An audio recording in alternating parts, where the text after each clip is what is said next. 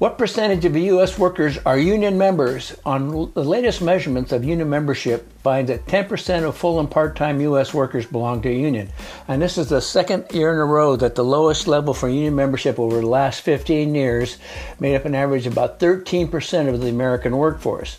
Over one third of government, employ- government employees belong to a union versus 6% in the private sector.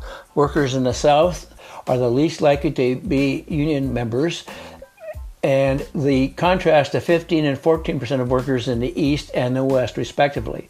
In the Midwest, where organ, uh, organized labor and right to work laws have been a subject of intense debate in recent years, 10 percent of workers say they're a union.